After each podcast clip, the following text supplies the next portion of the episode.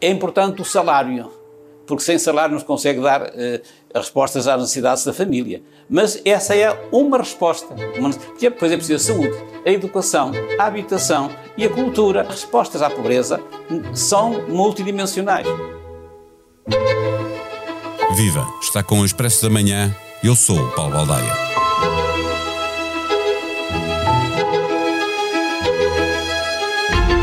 No som de abertura, ouvimos o padre Jardim Moreira, da Rede Europeia Antipobreza, numa reportagem da RTP, já com três anos, a lembrar-nos que o que constrói a pobreza é o que falta a muitas pessoas com quem nos cruzamos diariamente. Há mais portugueses, muitos são famílias com filhos, no limiar da pobreza. E os mais ricos estão mais ricos. Portugal piorou a posição quando compara com os outros países da União Europeia. Os dados que foram conhecidos em outubro no Dia Internacional da Pobreza são referentes a 2020, primeiro ano da pandemia. A fechar 2022, a situação está pior. Com a hiperinflação a roubar poder de compra, muitos portugueses estão acima do limiar da pobreza, 554 euros, mas o que ganham hoje, sendo mais, vale menos que os 554 euros de há um ano. De igual forma, há uma geração a sair do ensino superior com uma expectativa de viver uma vida autónoma, retirando aos pais o encargo da sua educação, mas que chega ao mercado de trabalho e o que encontra são salários baixos e precariedade. Na habitação, já não é apenas em Lisboa e no Porto que se torna quase impossível conseguir casa própria. Mais difícil ainda para os jovens que entraram no mercado de trabalho sem qualificações superiores. Estará a ser criada uma geração de novos pobres a jornalista Catarina Maldonado Vasconcelos entrevistou Fernanda Rodrigues, da Comissão Coordenadora da Estratégia Nacional de Combate à Pobreza, e vem hoje ao Expresso da Manhã falar do risco que corre uma parte significativa da população portuguesa. O Expresso da Manhã tem o patrocínio do BPI, Banco Oficial das Seleções. Vamos apoiar a seleção em todos os momentos do Mundial. Banco BPI SA, registado junto do Banco de Portugal sob o número 10. Viva Catarina Maldonado Vasconcelos, eh, da conversa que tiveste com a Fernanda Rodrigues e que pode ser lida em expresso.pt, eh, resulta que o primeiro problema da pobreza é considerarmos que ela é natural, que ela é uma inevitabilidade. Quase como se quem fosse pobre tivesse culpa por ser pobre. Exatamente. Um, a Fernanda Rodrigues integra a Comissão Coordenadora da Estratégia Nacional de Combate à Pobreza.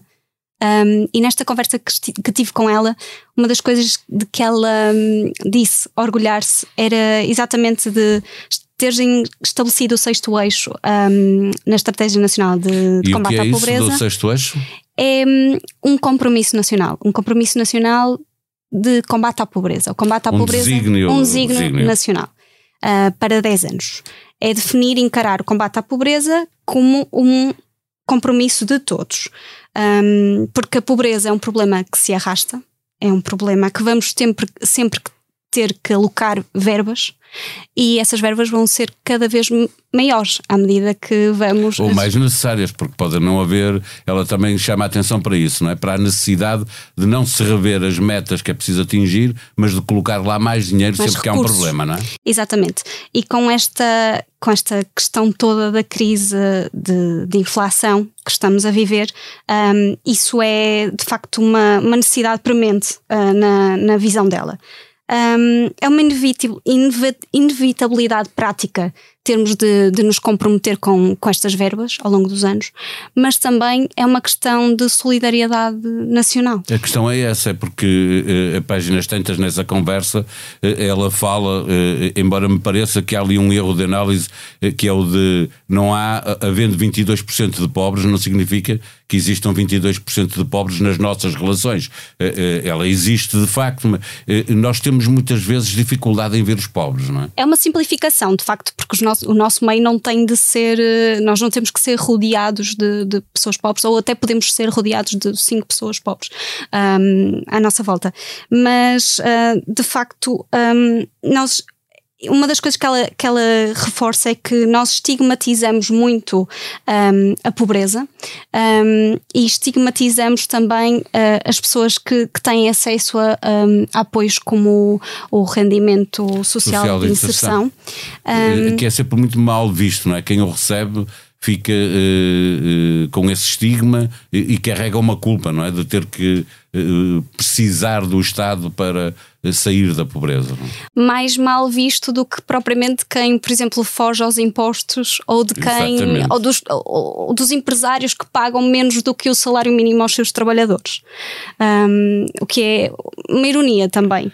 Eu um, diria que é um bocadinho mais do que isso, é mesmo, diz, diz diz que nós, como povo, eh, temos muito que evoluir, exatamente. Não é?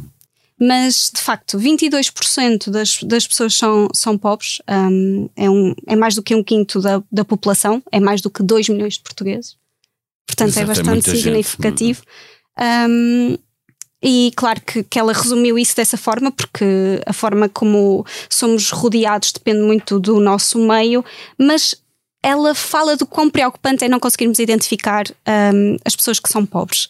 E isso existe de facto.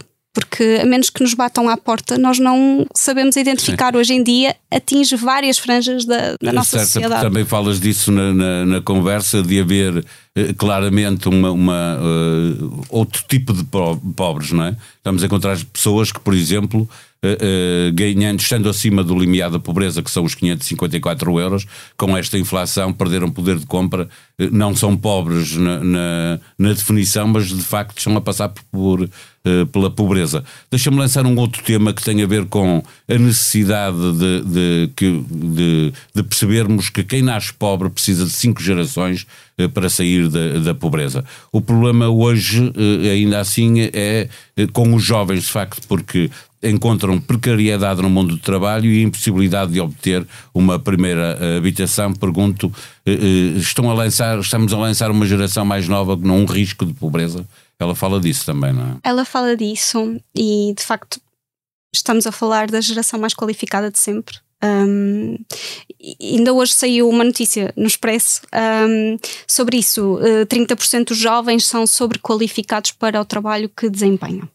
Um, e, no entanto, uh, são lançados para um mundo de incerteza, de precarização da vida, que são palavras dela, um, e que neste momento são essas, essas condicionantes são agravadas pela inflação, pela não atualização salarial uh, consentânea com essa inflação, inflação, e também é um facto pela falta de, de, de medidas uh, de, de, apoio às empresas para terem determinadas políticas positivas, um, salariais positivas.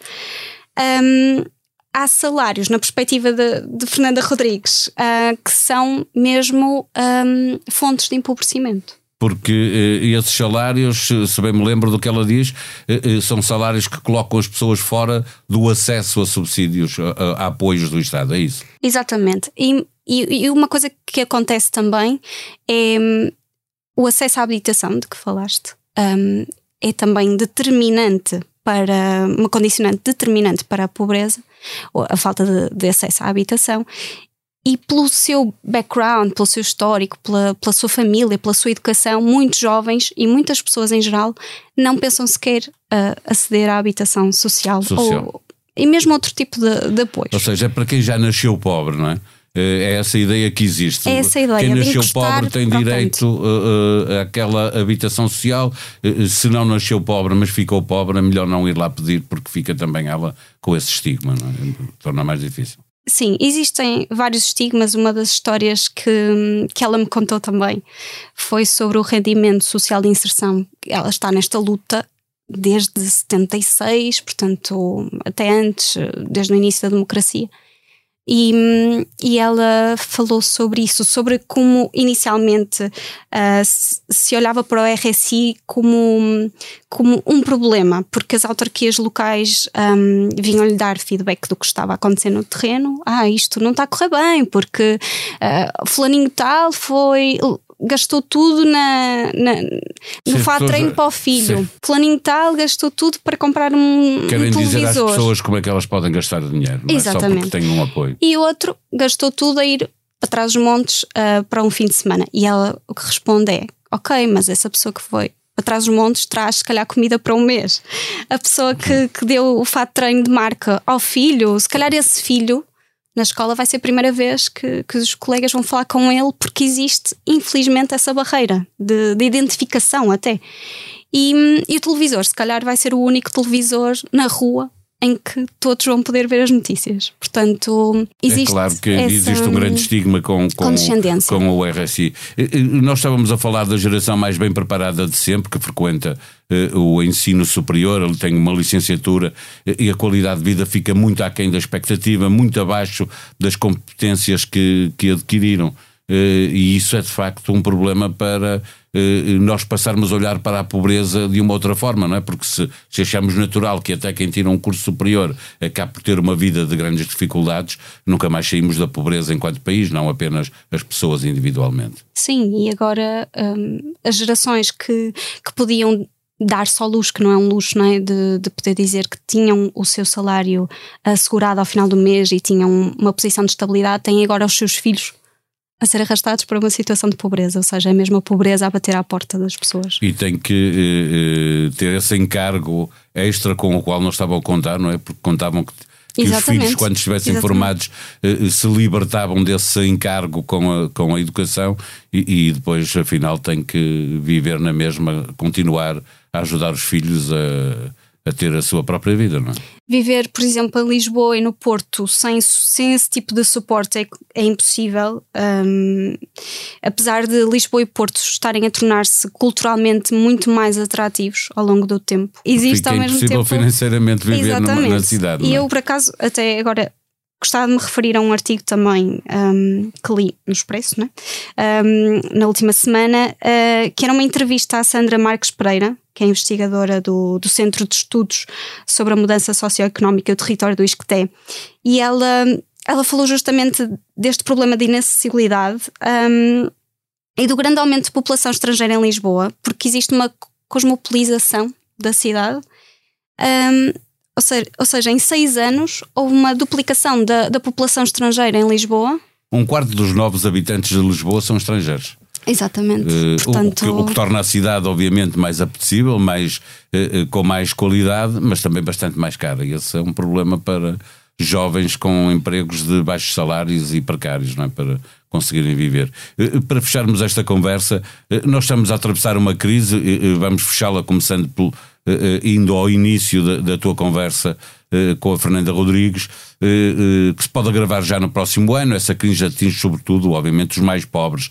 o que preocupa mais, a pobreza dos que já são pobres, que se torna mais severa, obviamente, nestas circunstâncias, ou a entrada no risco de pobreza de milhares de pessoas que julgávamos que tinham saído definitivamente de, dessa, da pobreza? O enfoque da assistência social acaba sempre por ser nessa pobreza enraizada, porque é inevitável, acontece sempre, é o que ela diz, não há mistério nisto.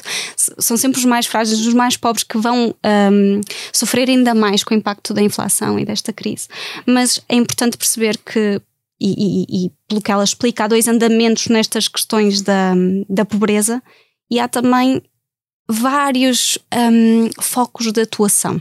Há focos de atuação ao nível do Estado Central, das autarquias locais, e é um, responsabilidade de, de todos todos têm que conversar, todos têm que dialogar um, entre ministérios, entre um, autarquias, uh, entre autarquia e Estado Central, e a pobreza tem de ser estudada não só de forma homogénea, mas também ser, tem de ser compreendida porque é um problema de pessoas. Portanto, se uma pessoa tem um problema de fiquei-se em casa hoje, ela não pode ouvir. Esperar, uh, tem um plano que incrível. Exatamente aqui, o plano de habitação para daqui a três anos ter uma casa. Portanto, os perfis de pobres hoje são os mais variados e vêm de situações profissionais bastante diferentes.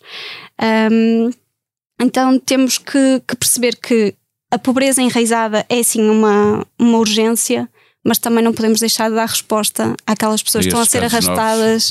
Uh... E que a médio prazo vão ser um problema igual. É? Exatamente. Com Cristiano Ronaldo no banco, a notícia é essa. Nem importa saber como é que o jogo acabou. Mas se ainda não sabe, coisa altamente improvável, vá a expresso.pt e fica a saber o que ditou a sorte dos jogos para os quartos de final. As oito melhores seleções do mundo estão encontradas. Cinco são europeias, duas sul-americanas e uma é do norte de África.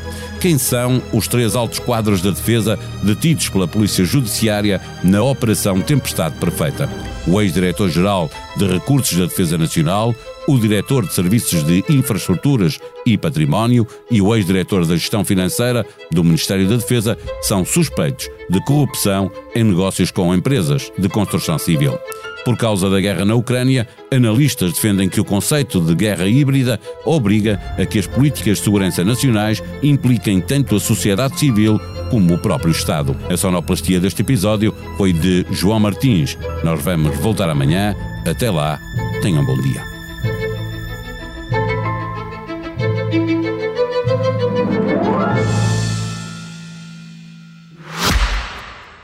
O Expresso da Manhã tem o patrocínio do BPI, Banco Oficial das Seleções. Vamos apoiar a seleção em todos os momentos do Mundial. Banco BPI SA, registado junto do Banco de Portugal sob o número 10.